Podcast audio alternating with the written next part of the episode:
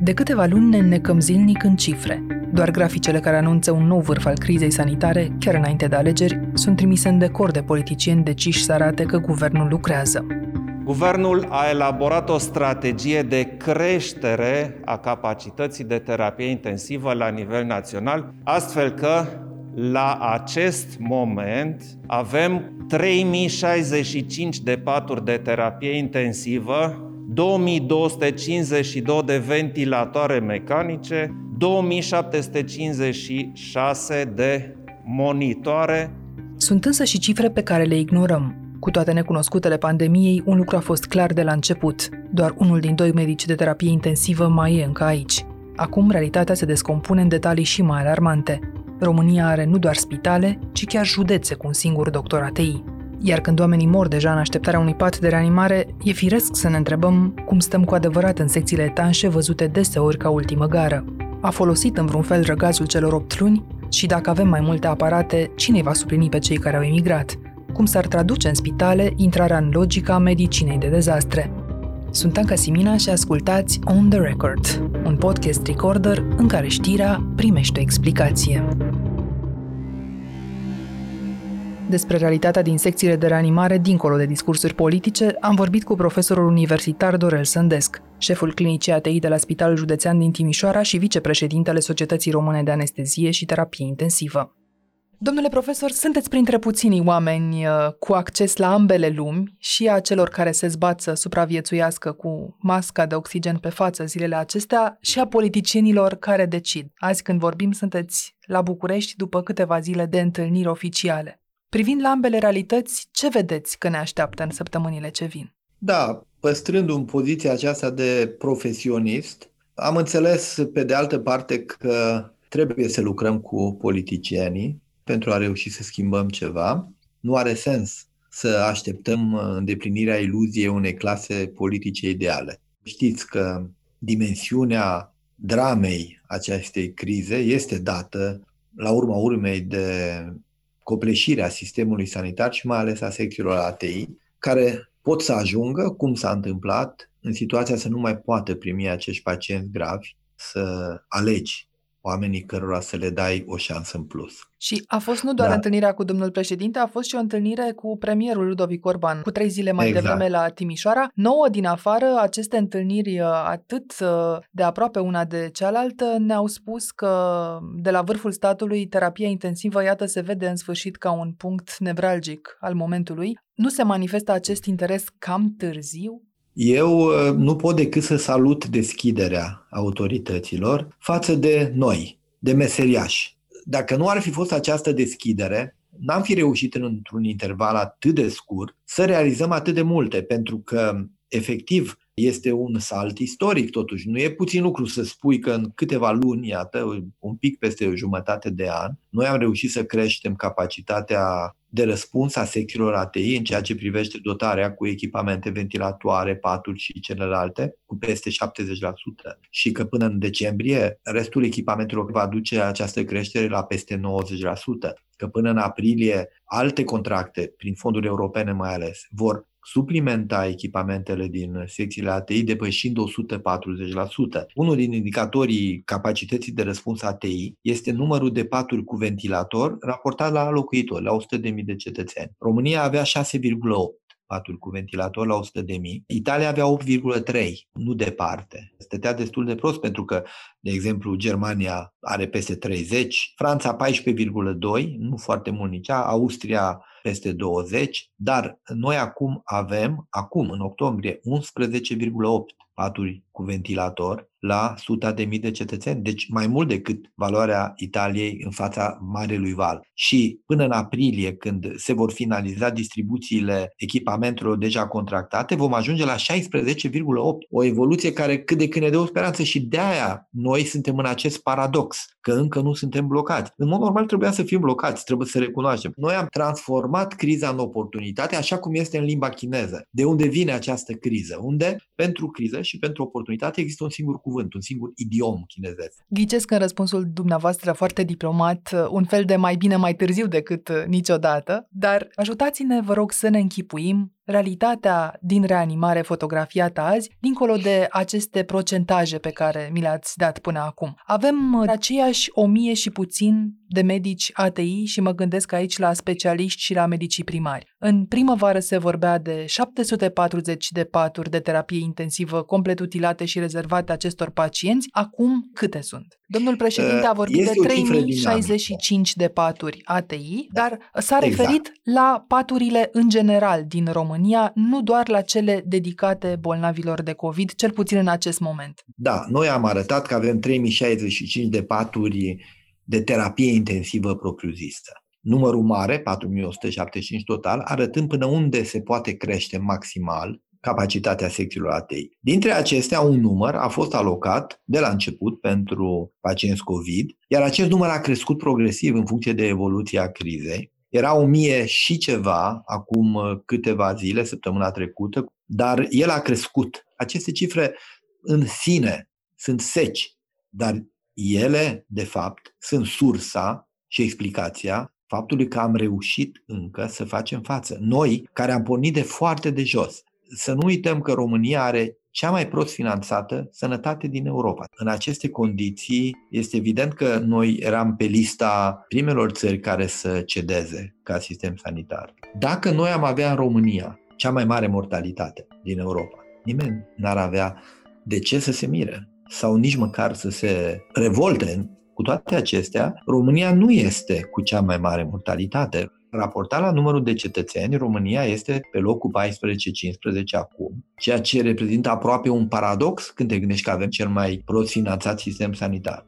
Știu că foarte multă lume ne va ironiza. A, dorm liniștit că mi-au spus ăștia că sunt cu 70% mai multe ventilatoare, dar la ce mă ajută că, iată, vedem că nu mai sunt locuri. Așa că este. vor fi dar noi o, aproape miscă... 100 de cazuri pe zi, anticipează exact. graficele și estimările de acum înainte, fără ca 100 da. de oameni să se vindece în fiecare zi, exact. cu atât mai puțin ne-am dori să moară atâția oameni Să moară, România. da. Și suntem îngrijorați, este adevărat. Această dinamică a curbei epidemiologice, da, poate să ne ducă spre situații dramatice. Încercăm să evităm, vin echipamente, foarte bine se extind zone în spitale. Iarăși, este util și relativ rapid de făcut. Acum am uh, propus uh, la nivelul Ministerului Fondurilor Europene și domnului premier și imediat a reacționat, astfel încât spitalele mari din centrele universitare pot deja să depună proiecte de module ATI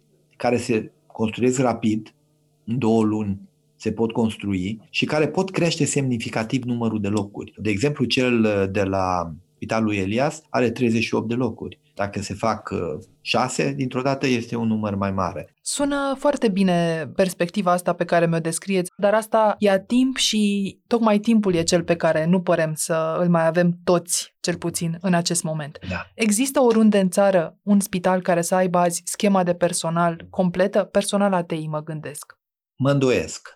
Mă îndoiesc că există și noi, pe lângă analiza dotărilor tehnice a acestor secții, am făcut și analiza personalului pe care îl avem. Avem uh, deficit important peste tot. De exemplu, simplul proces de modernizare a accentuat deficitul de personal. Medicii au rămas aceiași, dar numărul de posturi de lucru, adică numărul de ventilatoare, de paturi de terapie intensivă, unde sunt pacienți și care trebuie îngrijiți, sumat cu numărul de săli de operație, a crescut pe același număr de medici cam cu 30% față de momentul zero când a început criza. Înainte deficitul era și el de procente bune. Păi Noi ne apropiem de peste 40. Înainte da. numărul de paturi era dublu exact. față de numărul de medici. Deja aveai da. două paturi da. și un singur medic. Da. Cumulat cu deficitul anterior arată dimensiunea acestei probleme foarte, foarte serioase. Și din informațiile pe care noi le-am adunat cel puțin, rezultă că sunt județe în România în care există un singur medic ATI în județ. Și e vorba de Vrancea, e vorba de Ialomița, la Călăraș cred că sunt trei. E adevărat că nu sunt foarte multe în această situație dramatică, dar nici nu-mi imaginez cum poate lucra acel medic, singurul din județ, într-o situație ca asta. Cred că aceasta este una din lecțiile principale, deficitul de personal și necesitatea atât a dezvoltării secțiilor ATI, cât și creșterea numărului de medici, asistente, dar și de alt personal. Peste 60% din spitale, de exemplu, nu au psiholog, care este util atât pentru pacient cât și pentru echipa medicală de la ATI. S-au făcut studii deosebite în această perioadă pe burnout-ul personalului medical în timpul crizei. Știu că, de exemplu, la noi m-a sunat psihologa care a făcut acest studiu, pur și simplu surprinsă. Eram undeva la începutul verii și lumea spera că ajungem la un liman și mi-a spus că, de fapt, starea de spirit, contrar așteptărilor psihologilor, era mai bună decât în evaluarea anterioară, înainte de criză. Oamenii parcă se vindecaseră de tot felul de tare, de egoism, de cinism, deveniseră mai solidari, dar criza aceasta durează deja de mult și începe să se simtă acum epuizarea. Și nu sunt convins că o nouă anchetă psihologică făcută acum sau, eu știu, peste câteva săptămâni, va da aceleași rezultate. Credeți că e momentul ca toate spitalele să aibă și secții dedicate COVID? Eu am pledat pentru asta. Cred că a fost prima propunere care am făcut-o domnului premier, care imediat a reacționat și împreună cu domnul ministru au început această campanie, să spunem, prin care nu doar prin niște adrese seci venite de la DSP, una din sutele de acte birocratice care nu mai au impact în perioada asta atât de bun, ci prin discuții directe au reușit, iată, să creeze câteva locuri. Dacă recapitulăm exact aceste cifre, avem peste 3000 de paturi dotate în România, chiar dacă medici sunt doar 1000 deocamdată. Cu toate astea, doar 1200 dintre aceste paturi sunt astăzi la dispoziția da. bolnavilor COVID. Și dacă totuși e momentul ca toate spitalele să aibă și secții COVID, inclusiv paturi de ATI, care să rezolve și problema transferurilor la mare distanță, dincolo de toate avantajele da. interne, cum se face că încă ne împotmolim acolo. Ați întâlnit medici sau manageri de spital reticenți la ideea de a primi sau a îngriji până la capăt bolnavi de COVID în spitalele lor? Nu există o uniformitate în, în reacții. Este evident acest lucru. Există spitale care nu înțeleg utilitatea și nu reacționează. Dar numărul acesta, iată, crește constant totuși și cred că este linia pe care trebuie să mergem, păstrând și învățând din starea de urgență că este important ca în același timp să asigurăm și celorlalte patologii non-COVID, îngrijirea medicală, mai ales pentru acelea la care timpul nu are răbdare sau nu mai are foarte multă răbdare până când uh, vom avea în toate spitalele servicii și de un fel și de celălalt. Mi-ați putea explica cum se fac aceste transferuri de care ajunge să atârne viața oamenilor? E deja bine cunoscut cazul bărbatului din Mediaș, și a venit un moment de care le era frică multora. Avem primul pacient cu COVID-19 care nu a supraviețuit eliberării unui loc la terapie intensivă, un loc unde să poată fi intubat. Un om care a murit înainte să îi se găsească un loc la ATI și dincolo de situația absolut incredibilă a unei secții complet echipate care îi lipsea doar liftul, s-au ridicat și alte întrebări. Dumneavoastră, cum procedați când secția dumneavoastră se umple și trebuie să căutați un loc în țară? Noi, din zona de vest a României, n-am transferat până acum niciun pacient critic. Am reușit acest lucru și el îndrăznesc să spun că nu este întâmplător. Ce facem? Facem un uh, raport de gardă video, așa cum am acum întâlnirea cu dumneavoastră, cu toate secțiile ATI care au zonă COVID din uh, vestul României.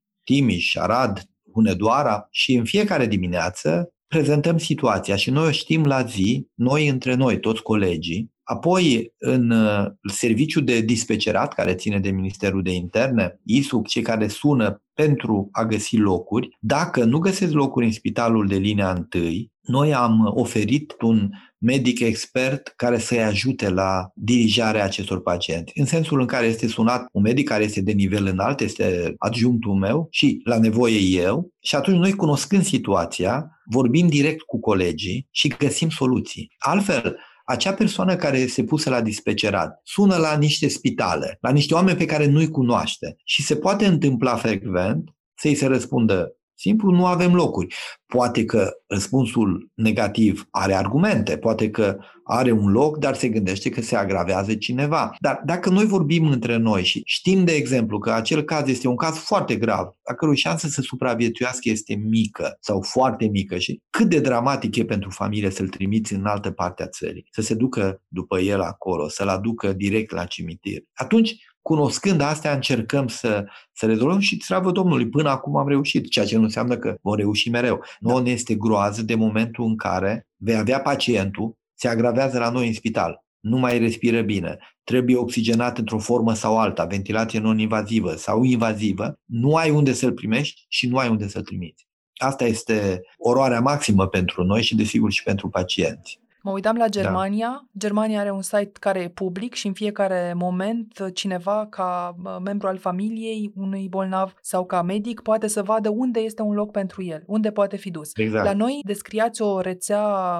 de oameni care știu lucruri din sistem și de telefoane da. care se dau pentru că oamenii aceștia se cunosc între ei. Cazul de la media și-a apărut într-un moment în care statisticile arătau 700 și ceva de pacienți la ATI și o peste 1000 de paturi. Inevitabil apare întrebarea cum se face că pentru un om nu s-a găsit un loc din moment în ce util, erau da. atâtea paturi libere. Sigur că da, aceasta este o altă mare problemă pe care criza a scos-o la iveală. Lipsa de informatizare a sistemului, o necesitate absolută, pentru că, da, într-un sistem din acesta informatizat, poți să vezi imediat, nu te mai bazezi pe opinia unui om din spitalul ăla care poate să zică da sau poate să spună nu. Și nu mai vorbim de volumul de muncă. Noi, ca Societate Română de ATI, am uh, propus de mult timp, de câțiva ani, un program major de informatizare a secțiilor ATI și blocurilor operatorii, centralizat la nivelul structurilor Ministerului Sănătății sau de interne sau cui vrea și în care se vede oglinda situației secțiilor ATI. Nu doar paturile libere, se văd și stocurile rezerve de medicamente, de materiale, de soluții, de echipamente de protecție și care, desigur, ar permite un management mult mai transparent, dar mai ales eficient. Această criză ar fi bine să crească șansele ca acest proiect să fie aprobat, pentru că e extrem, extrem de necesar. E atât de scump sau ce e complicat? Nu cred că banii sunt o problemă. Niciodată n-am crezut că banii sunt o problemă. Birocrația, acest monstru difuz al birocrației instituțiilor publice, iată, a ieșit și el la iveală acum și își exercită efectele sale toxice. Enumerând toate aceste neajunsuri și dacă mai punem alături și cifrele la zi, ne aduceți mai aproape de această logică a medicinei de dezastre despre care l-am auzit pe doctorul Arafat vorbind de unăzi. Presiunea asupra sistemului sanitar este evidentă. Noi nu mai vorbim de epidemiologie acum. Acum deja încet, încet intrăm în logica medicinii de dezastre. Sistemul trebuie să se adapteze în acest sens. Ați putea să-mi explicați ce înseamnă această logică sau ce înțelegeți prin uh, avertismentul pe care ni l-a dat? Asta înseamnă un dezastru, o întâmplare neprevăzută, apărută brusc, cu efecte nocive multiple și profunde și pentru controlul căruia sunt depășite capacitățile obișnuite de răspuns ale sistemului. Și noi nu putem spune că nu suntem în situația sau că nu ne apropiem de formele ei maximale. Multe țări au trecut prin asta și au fost nevoite să ia acele măsuri dure. Nu suntem total nepregătiți ca plan de măsuri. Există criteriile de admisie în secțiile de ATI a pacienților în funcție de profil de gravitate și există și nivele de priorități, 1, 2 și 3. În funcție de gravitate de urgență în funcție de șansele de supraviețuire. Aceste lucruri preluate din ghiduri internaționale înainte de criza COVID există și ele sunt uh, absolut utile și absolut logice. În această situație însă de dezastru putem ajunge în situația limită în care să efectiv să nu mai găsești o soluție, un loc pentru un pacient grav care are nevoie de îngrijire. Și aceasta este o situație cu adevărat înfiorătoare pentru noi. Am văzut lucruri incredibil de dure în alte țări au ajuns să trebuiască să decidă, să creezi niște scale de risc, de gravitate, ca să faci selecția. Au fost centre care au recurs la metoda loteriei pur și simplu pe cine primim în ATI. Noi trebuie să învățăm din asta. Să creăm în jur, și asta începem să facem, zone unde există paturi cu oxigen, unde să putem pune oxigen, cel puțin, să putem pune un ventilator non-invaziv și în paralel, pentru că avem problema personalului, chiar astăzi am avut un webinar, un proiect foarte important al Societății Europene de Terapie Intensivă, cu finanțare de la Comisia Europeană, care își propune să asigure un training intensiv a personalului non-ATI în tehnici de îngrijire a pacientului critic. Trainerii învață exact același program educațional, apoi îl replică cu cei înscriși. Sunt uh, câteva sute bune înscriși deja din România. Eu cred că depășesc o mie. Numai de la noi, din spital, sunt 150-200. Foarte mulți au înscris. Și acest lucru se va desfășura pe perioada lunii noiembrie-decembrie și asta va permite ca noi să avem câțiva colegi care au aceste noțiuni bazale de îngrijire și cu care putem colabora în afara granițelor, să spunem, secțiilor ATI.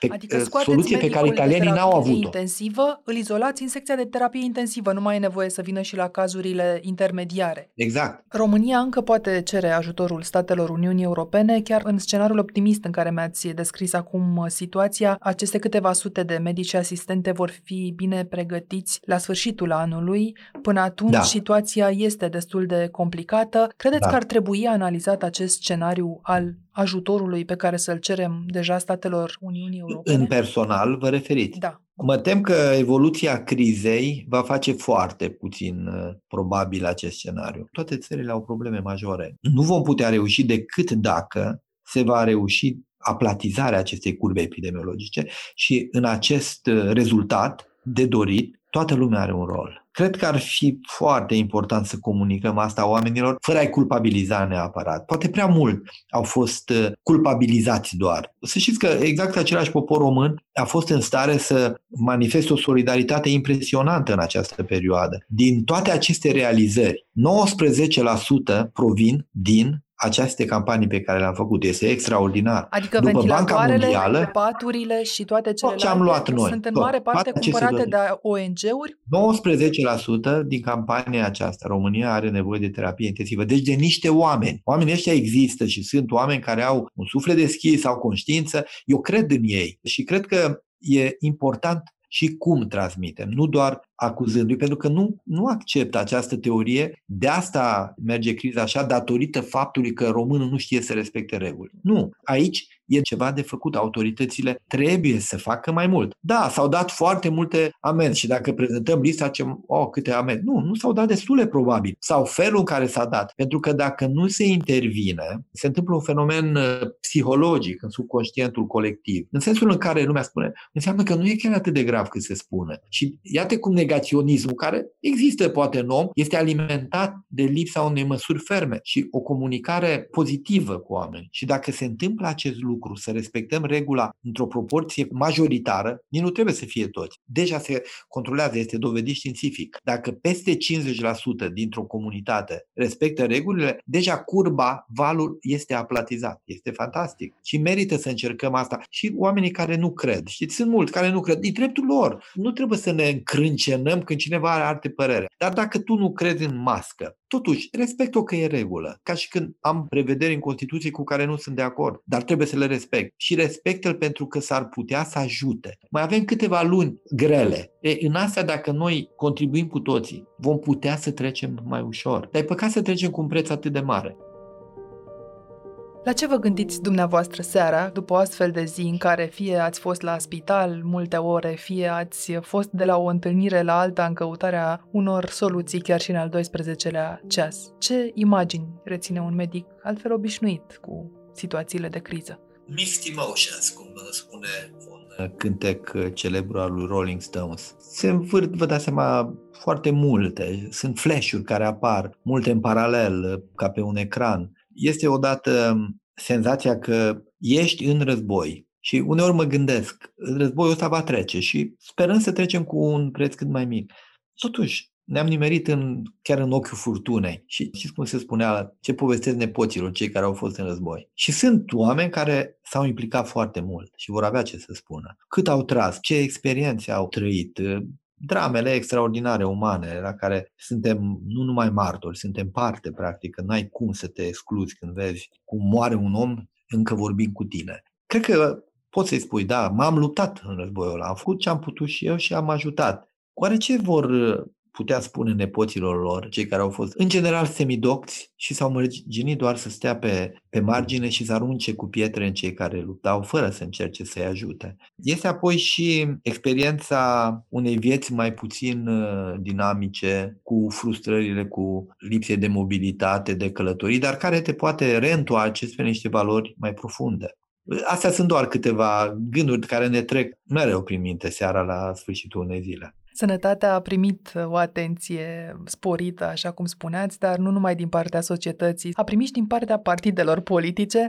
Sunt convinsă că ați remarcat că mulți dintre colegii dumneavoastră, medici cu o bună reputație, sunt acum pe listele pentru parlamentare. Ați primit astfel de oferte, domnule profesor? Mi-amintesc că ați fost uh, secretar de stat uh, în două guverne, unul condus de Victor Ponta, altul de Dacian Cioloș și mă gândesc că partidele au încercat și cu dumneavoastră apa cu degetul așa. Am primit uh, invitații să intru în viața politică, dar uh, decizia mea este să nu intru. Aceasta cred că mi oferă niște avantaje reale, pentru că eu pot colaborez și să lucrez cu toate autoritățile, indiferent de culoarea lor politică. Cel care se implică politic știe că atunci când nu e la putere are șanse mult mai mici să facă ceva. Pe când uh, noi avem acest privilegiu pe care ni l-am păstrat de a putea să-i abordăm direct pe toți, spunându-le că așa cum am făcut și cu cel dinaintea ta, așa voi face și cu tine. Faptul că intră medici este complicat pentru ei. Mie pare rău, eu îmi dau seama că e un preț mare. Mie mi-a fost foarte greu să accept prețul, dar pentru noi este un lucru bun să avem în Parlament oameni care să înțeleagă ce le spunem. Deduc așadar că nu visați la Casa Poporului în niciun fel, dar dacă ați avea acum posibilitatea să scrieți pe un panou mare cât Casa Poporului ceva în aceste zile cruciale pentru noi toți, ca să nu ajungem la 500 de mii de cazuri, cum se estimează până la sfârșitul anului. Care ar fi acest mesaj? Împreună pentru viață. Dacă am putea să pătrundem în spiritul acestui mesaj, am reușit. E, de fapt, singura cale este împreună pentru viața noastră, dacă oamenii ar înțelege asta, să se simtă motivați, nu doar niște oi puse să meargă pe o anume direcție forțat, pentru că nu sunt așa, sunt oameni liberi. Dacă ar primi acest mesaj și ar reacționa pozitiv și voluntar, într-o proporție mare, nu trebuie să fim naivi, atunci cred că am reușit să trecem mai ușor. Iar al doilea mesaj pe care l-aș pune, ca lecție a acestei crize, este sănătatea nouă, cu cifra nouă și, în paranteză, nouă. De ce? Pentru că vreau să se acorde sănătății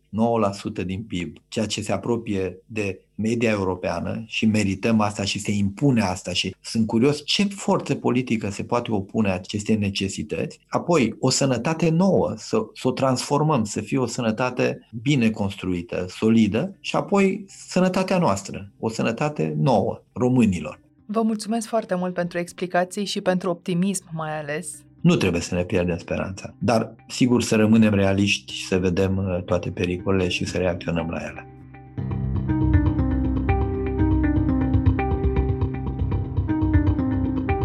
Ați ascultat On The Record, un podcast săptămânal produs de Recorder și susținut de Banca Transilvania. Ne găsiți pe Apple Podcast, pe Spotify sau pe orice aplicație de podcast pe care o folosiți. Ca să nu ratați niciun episod viitor, nu uitați să dați subscribe. Vă recomandăm să ascultați și podcastul BT Talks, disponibil pe bancatransilvania.ro podcast.